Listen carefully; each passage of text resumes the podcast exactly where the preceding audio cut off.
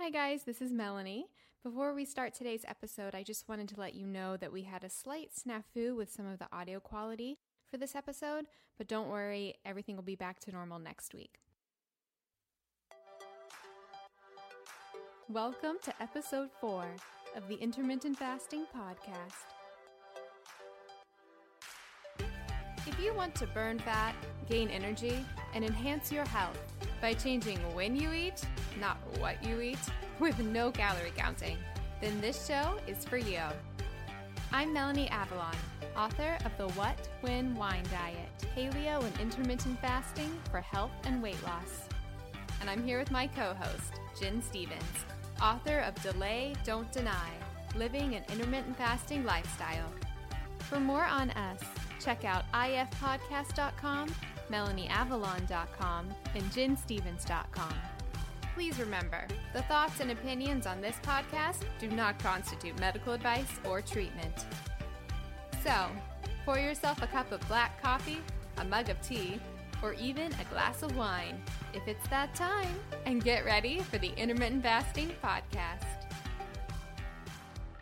One more thing before we jump in. Did you know that common ingredients found in skincare and makeup products can actually disrupt your endocrine system? These endocrine disruptors are a silent threat that can have significant impact on your health, including something that is very important to me, fertility. Your skin is your body's largest organ, and what you put on it matters. Endocrine disruptors are chemicals that interfere with the natural hormonal communication in the body. It also matters during pregnancy. And that's one of the reasons I pay close attention to what I put on my skin while being pregnant. Studies have shown that exposure to endocrine disruptors can affect both male and female fertility. For women, these disruptors can lead to irregular menstrual cycles, ovulation issues, and even polycystic ovarian syndrome or P C O S. In men, they can reduce sperm quality and quantity, making it even more challenging to conceive. But it's not just about fertility. When it comes to fat loss, one of the reasons reasons that endocrine disruptors can get in the way of fat loss is because a lot of our toxins are actually stored in our fat. It's a way that our bodies protect us from those toxins. These toxic compounds can even work synergistically, amplifying their harmful effects and making it that much harder to shed unwanted body fat. All of these reasons are why I am obsessed with a company called Beautycounter. The founder actually started the company when she learned about the potential dangers of toxic chemicals and their link to health issues, specifically miscarriages and infertility. While pregnant, I make sure to only use Beautycounter products. It's one of the only makeup lines that is officially recommended from the Environmental Working Group. What really sets Beautycounter apart is their unwavering commitment to protecting us,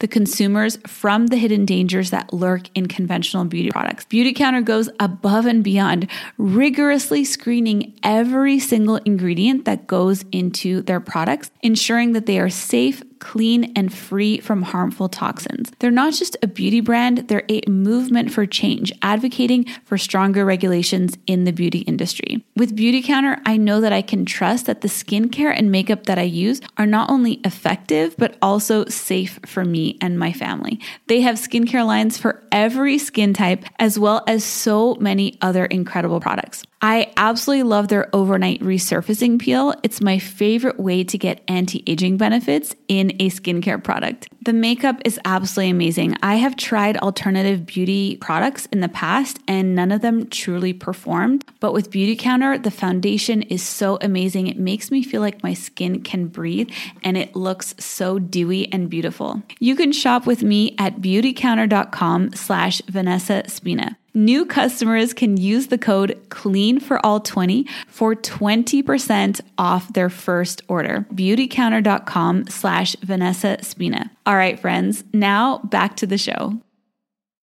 Hi and welcome. This is episode four of the Intermittent Fasting Podcast. I'm Melanie Avalon and I'm here with Gin Stephens. Hi, everyone. And we're just so excited to talk to you today. Um, the, the podcast has been going so well. We've been getting really good listener questions, and we're just really excited about the future of everything. And so on today's episode, we're going to talk a little bit more about the science of intermittent fasting and get into some of the details about that. Um, but before we jump in, Jen, how are you? I'm doing great. How about you?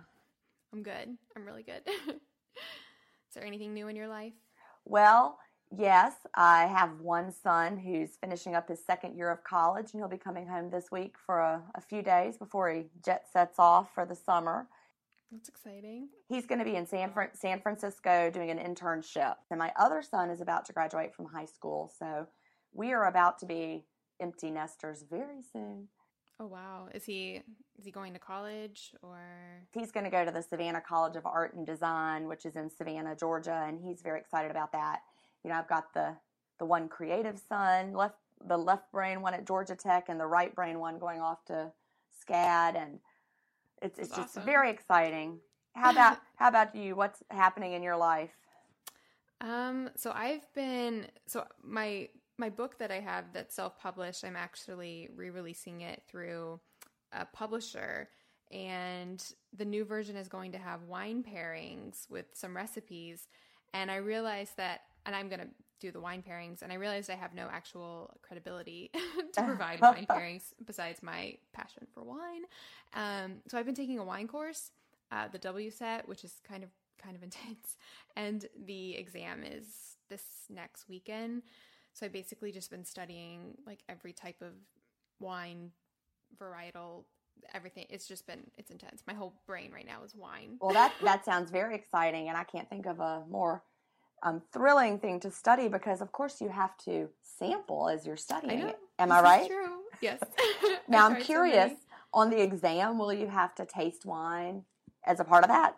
Not for, I'm doing level two, um, level, level three you have to, so if I go beyond that I will, but I have been trying a lot of wines, so it's really exciting. I've learned so much. That's great. If you need a study partner, let me know. Oh, I will, I will. Um, that's a good thing about intermittent fasting as well, is we can drink our wine. Absolutely. So it's all good. But um, speaking of, so we will return to the subject at hand. Um, so like I said, today we're going to talk a little bit about the, the science of intermittent fasting and give you some information about how things actually work on a biological level in the body. So Gin, would you like to start with the role of insulin with intermittent fasting? Yes, I would love to. And of course, you know, you know, Melanie and I are not physicians. We're not endocrinologists, but both of us love to research, am I right? Yes. It's like all I do. Exactly. And so we've both done a great deal of reading about weight loss and dieting and how the body works. And as I've read over the years, many different experts come back to a key player in the process, and that is insulin. Now, if you ask the average person, how do you lose weight? They're going to say, well, of course, you just count your calories. We've all heard of calories. We know you just count your calories, eat less, move more, and you will lose weight. But that did not work for me very well. And how about you, Melanie? Yeah, not so much. Not at all. No. So there are reasons why biologically that doesn't work so well. You just cutting your calories over a long period of time. You really need to work on some key players. And if you're trying to access your stored fat, you are going to want to understand insulin and how that works in your body.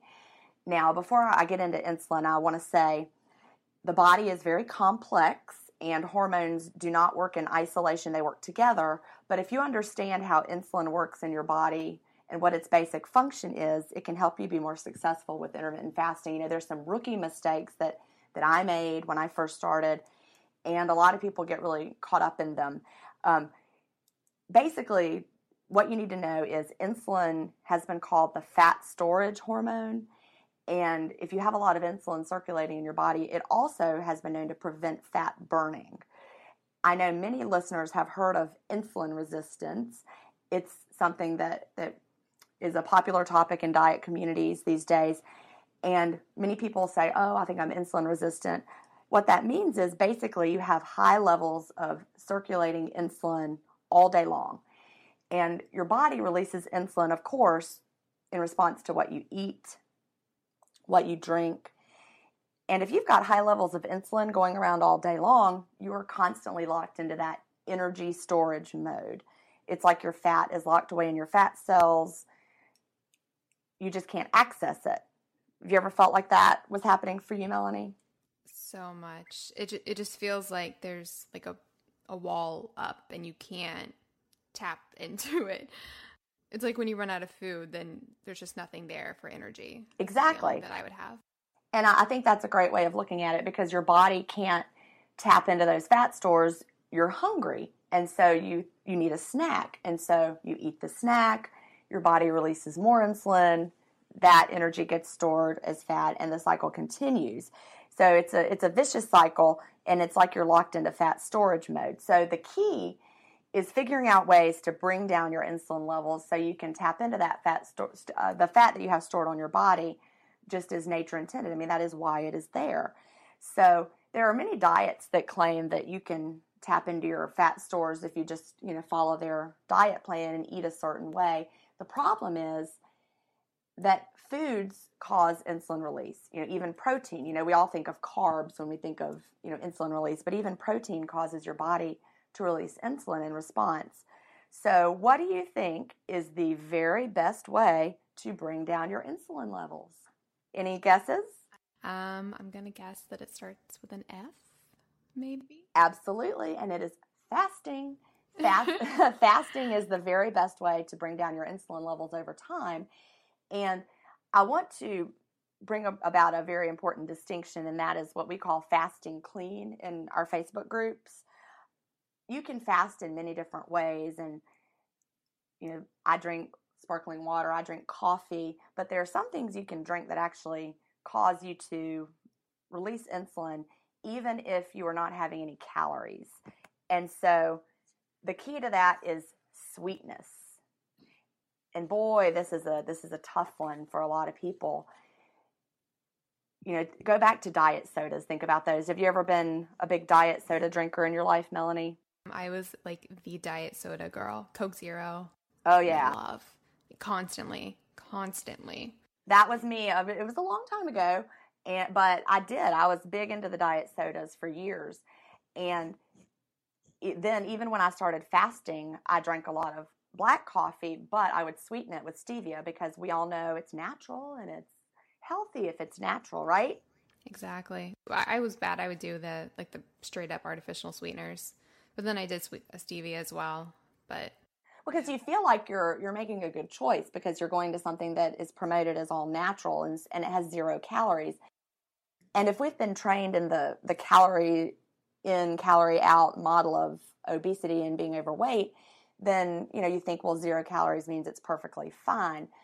Well, I have done some research about that, and it all started when I read um, The Obesity Code. Have you read The Obesity Code? Yeah, I, I need to. I it's like the one. It's one of the ones that I haven't read. I need to. I love. Um, it's Fung, right? It is. It is. Jason it's Doctor Fung. Jason yeah. Fung, and it really. You know, I was lying to myself for a long time about my beloved coffee with stevia, and I lost a lot of weight, and I did it drinking stevia, but then I started to have some persistent weight gain, and you know, everybody knows you regain weight, right? Well, the problem was I was still drinking stevia all day long, and I was constantly spiking my insulin. So I read The Obesity Code, and he reports in that book that some things such as aspartame and stevia actually raise insulin levels higher than table sugar.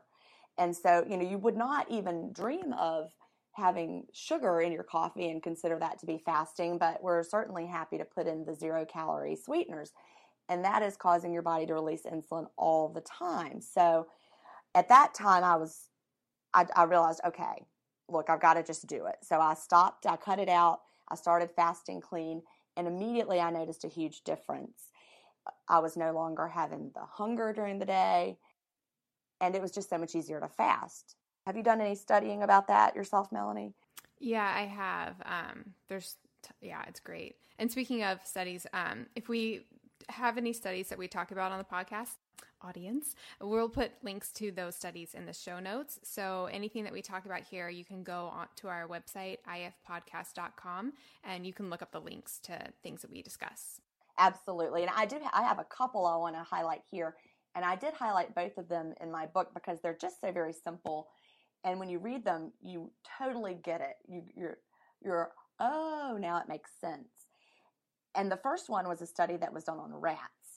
And in this study, they found that everything sweet that the, they put on the rats' tongues, so basically they're just tasting the sweetness, even zero calorie sweeteners. They tried sugar, they tried different zero calorie, they call them non-nutritive sweeteners.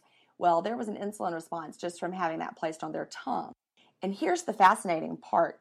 They then, remember this is rats, not people, so they cut the nerve that connects the tongue to the brain, and they put the sweet flavor back on the tongue, and there was no insulin release.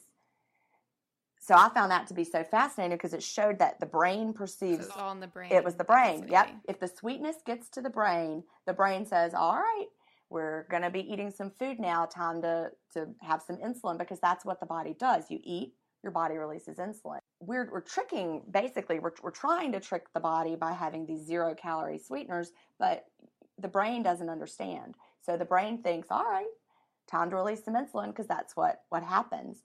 So that just really made me realize, you know, what am I doing with all of this sweetener all day long? So then there's one other study where they used humans this time. And of course, you know, some people don't like rat studies. They want to see human studies. But in this one, they did, they took some healthy humans. So I, I imagine they were not, you know, insulin resistant themselves. And they were in the fasted state. And they did an experiment where they swished around a sweet liquid in their mouth. They tried a sucrose solution, that's sugar, and then they also tried a zero-calorie artificial sweetener. They didn't even swallow it. They just spit it out, and guess what happened? I remember I read this study, actually, because I remember the swishing around in the mouth thing. Yeah, they, they had an insulin response even without actually swallowing it. So that goes right back to the rat study and shows that it's what your brain thinks is happening. And so you may think you're helping yourself get through the fast easier because you're having your diet soda and you're not adding any calories, but instead you're constantly spiking your insulin. So you're preventing yourself from accessing your stored fat to the degree that you could. And I also want to add certain fruity flavors can do that as well. I once had a very noticeable response to a strawberry flavored mineral water. It was all natural. It came from Whole Foods. It was mineral water, no added ingredients other than natural strawberry flavor.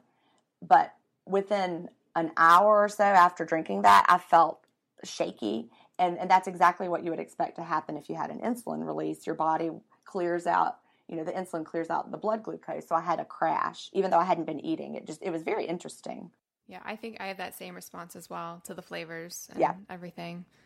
So and and that's something that's so hard for people to to really get their minds around. You know, I'm in the Facebook groups, and people who are new really have a hard time understanding that, well, look, it's zero calories, it's natural fruit flavor, how can this be a problem?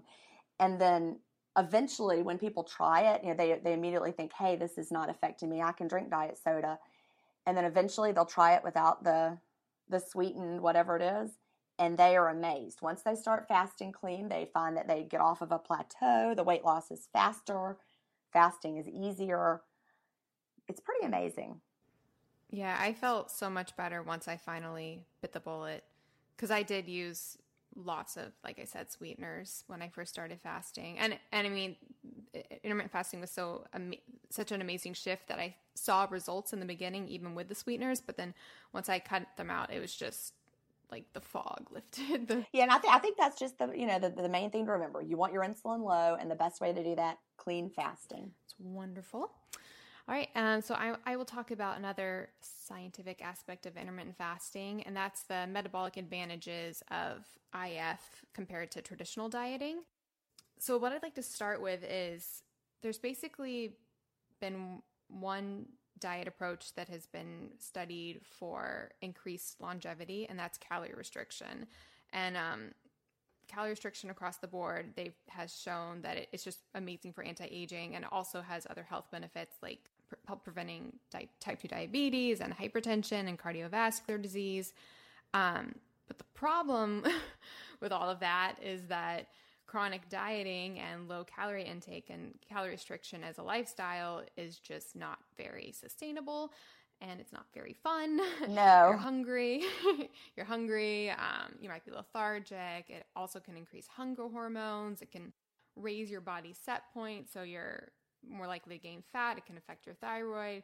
So it's just with calorie restriction, I guess it's really difficult to have your cake and eat it too, which I guess that's like the perfect time to use that phrase.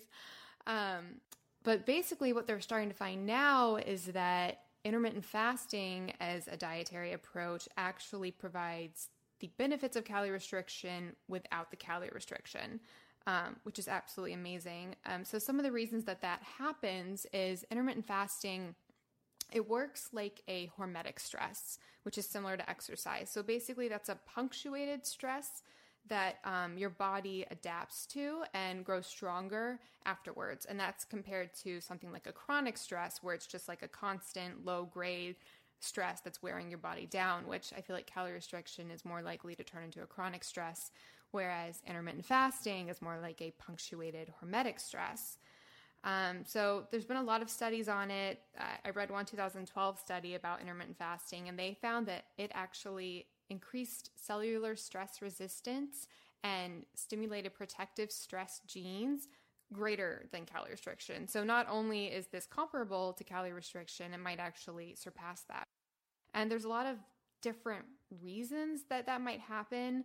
Um, for one, fasting does seem to upregulate neurotrophic factors and things in the brain that um, just protect the body. And th- there are these things called stress proteins um, and actually...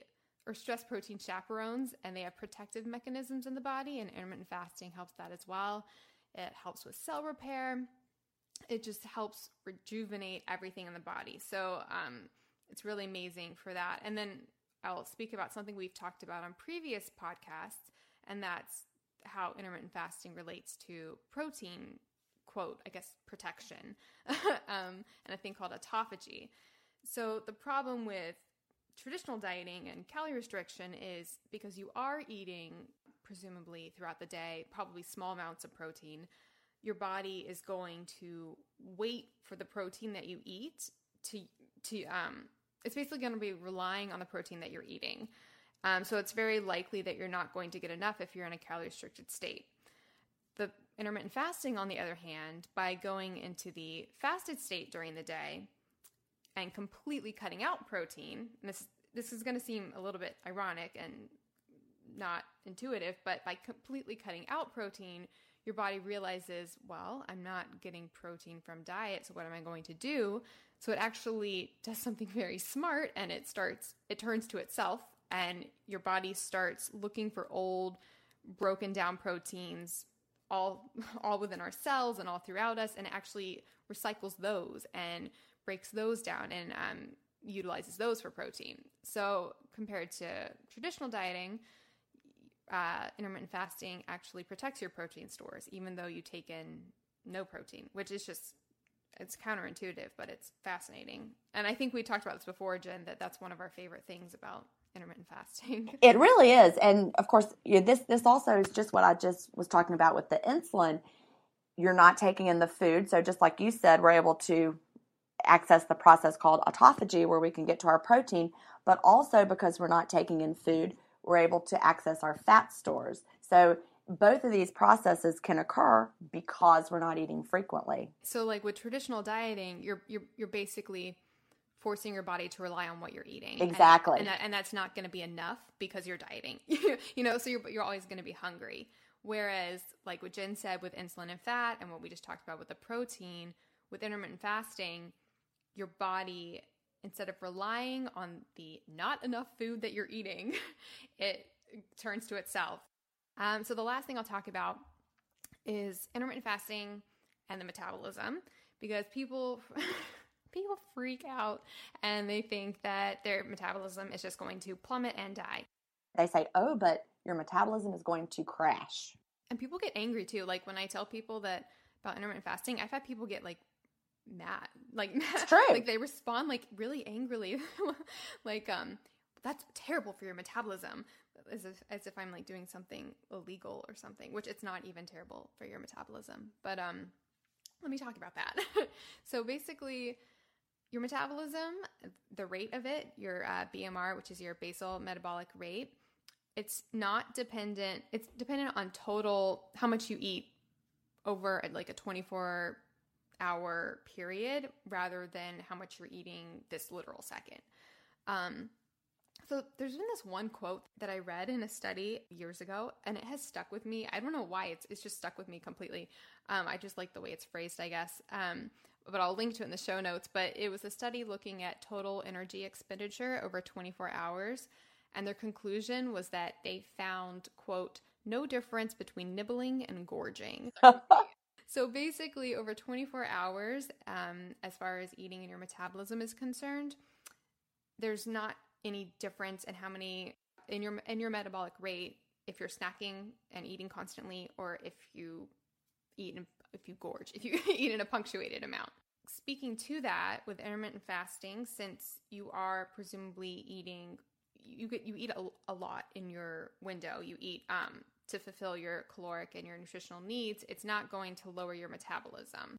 Related to that, eating constantly also does not speed up your metabolism, which people people will say, oh, well, when you eat, you're you're burning calories then. Like, you need to eat to make to stimulate your metabolism, which the thermogenic effect of food, which is basically calories that you um, are going to burn by eating. It differs for protein, fat, carbs, and alcohol, but it's around ten percent average, regardless of when you eat it or how much you eat at one time. Let's say you eat like eighteen hundred calories on one day. You're going to burn ten percent of that, quote, you're going to, quote, burn ten percent of that, um, like so around one hundred eighty calories um, from eating. But it doesn't matter if you eat those calories all throughout the day or if you eat them all at once. Either way, you're going to burn the same amount regardless. So you don't need to eat to speed up your metabolism. It doesn't really work like that. I do have one study. Have you seen the one about up to seventy-two hours that energy expenditure actually goes up? That was my next point. Oh, I'm so sorry. We're on the same page. We're crazy. Oh, that's so funny. Um, yeah, my, my the next thing I was going to bring up was that some studies actually find that your B M R increases while fasting. Um, that's so funny. We were both going to say that. I, wait, what year? Do you know what year? I did not write it down.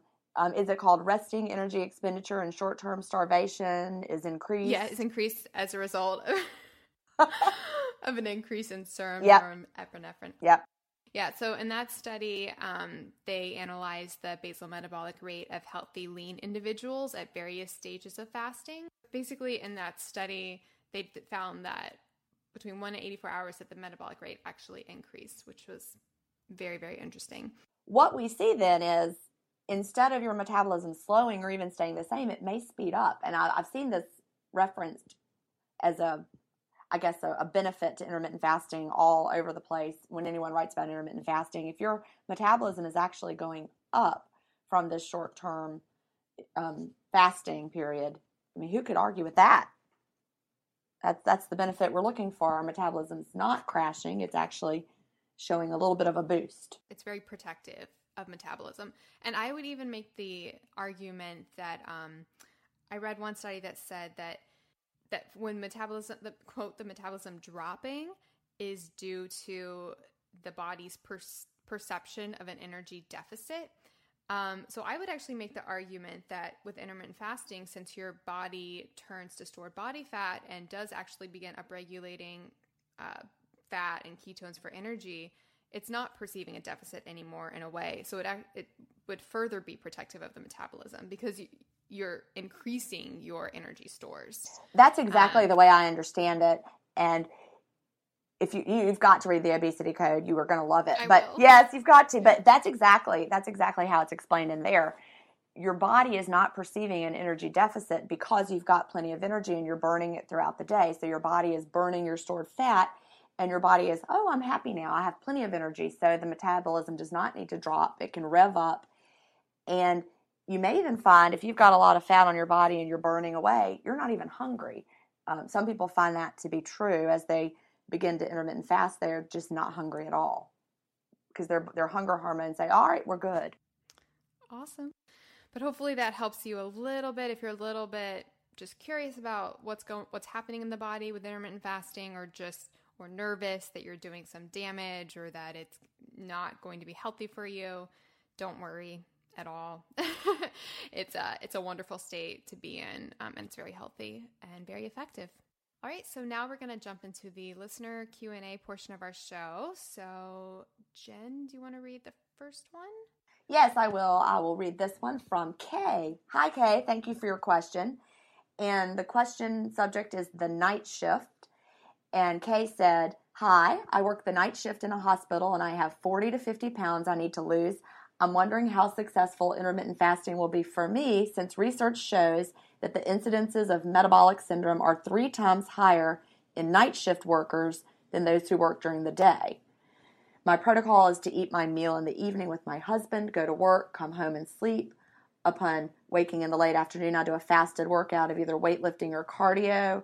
I've been working nights for about two years, and I've noticed that I'm having a harder time losing weight than before. Are there any special tweaks I should make as a night shift worker? Will this inher- inherently be a slower process for me or even work at all? So what do you think, Melanie?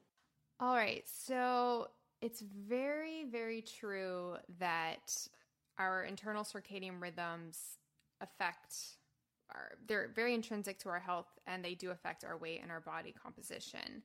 Um, so all of our cells, this is something, most people just think that we have one natural circadian rhythm and that's in our brain and that's determining when we're tired and when we're sleepy and that it's um, in line with the like light. The and, sun. And the sun and the moon. Um, but actually all of our cells all individually have natural circadian rhythms and they're just finding out more and more about this now. And I'm just, I'm fascinated by this. So basically your, your brain has a rhythm, but also your, like your digestive system, your pancreas, all the cells all throughout your body have their own, their own rhythm, their own circadian rhythm that's around twenty-four hours. And so you want those to all be in line. Um, but the problem with today's lifestyle and our different our different work aspects and how we live our lives is that, like um, U K, they're not always in line. And unfortunately, we'll have situations where we are not in line, with, we're not in tune with the sun and the light, and we're eating at different hours, and things just get out of whack. And we don't want those different clocks to be competing. We want them to all be in line, um, but that's op- often not the case. Um, and so what happens is the body just gets um, confused because it's getting different signals about what should be happening at certain times.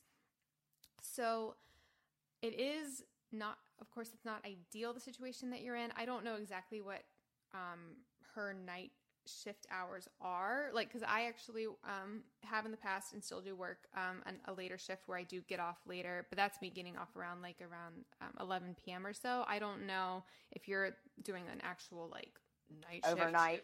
Yeah, which those are rough.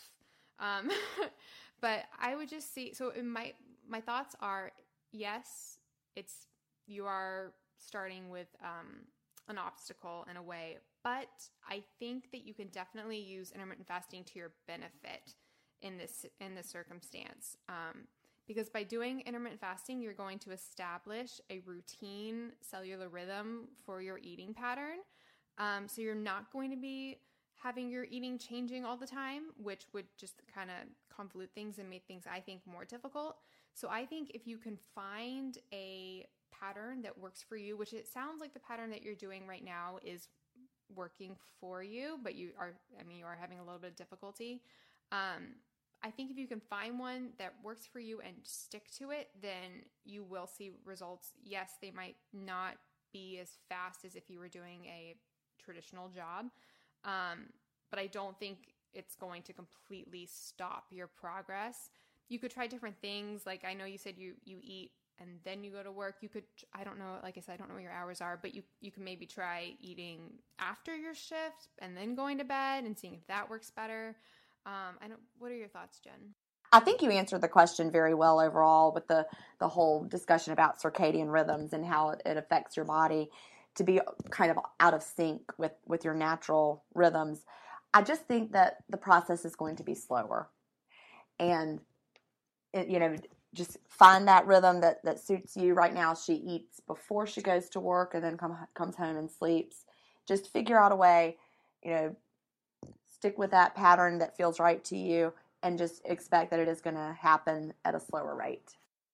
Yeah, and the reason I was suggesting maybe trying different things, maybe if you did eat after your shift, then you're going to have an even longer period of activity in the fasted state, um, and that might encourage more fat burning and weight loss. That's oh, I think that's reason, an yeah, excellent point. So that's one reason I might try, you might want to try eating after your shift, because it's great that you're starting the day with your workout, um, but then maybe if you can start the day with a workout and not eat. Yeah, try that. Try not eating before the shift. Um, try eating after and see if that works maybe a little bit better. Great suggestion. Okay, so we're going to move on to one more listener question, and this one comes from Barbara, and the subject is fasting. And she says, what are the benefits of an extended fast, seven days? I am so, oh, and she just says, I am so excited for this podcast. Um, I absolutely love Jen's book, Delay, Don't Deny. And keep up and keep up to date on the two Facebook pages, Delay, Don't Deny, and One Meal a Day. I don't read any others. You two will be very successful in this endeavor. Woohoo! So, thank you, Barbara. I love I love hearing that. Thank you. Um, so her question though, she wants to know about the benefits of an extended fast, for example, around a week or so. Uh, do you want to start with that, Jen? I will, and thank you, Barbara. I love I love hearing that from you. Um, first of all, as I go back to the insulin that I discussed earlier, if you have a longer fast, then yes, it will be beneficial for bringing down your insulin levels over time, because you'll have zero stimulation from food or sweet beverages, because of course I assume you're going to be fasting clean. And I've read a, a great deal about longer fasts, and they have many healing benefits in the body, but I do I do want to point out one caveat, and that is The, the what the effect of the longer fasts on the body's metabolic rate. You know, people think, hey, intermittent fasting is great for weight loss, so I just am going to go for days and days and weeks and weeks. That must be even better. Actually, the opposite might be true. I've read several books on fasting for health purposes, and they were written by you know, physicians who may have a, a fasting clinic, and people come and they do longer fasts for you know, twenty-one days or something like that, and they've worked with hundreds of patients. One book in particular specifically says, hey, this is great for your health, but your metabolism is going to slow down.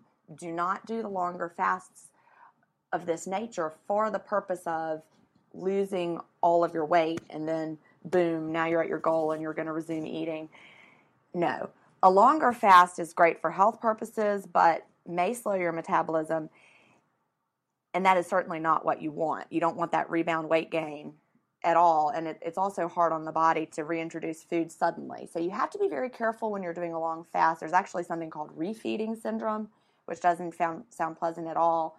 And it can happen if you just, you know, like I've been fasting for seven days and now I'm going to have a cheeseburger. You know, your body, that, that's not going to be very good for your for your system. So it's important to make sure that you are either supervised by a medical professional or that you really research it and know how to break the fast properly.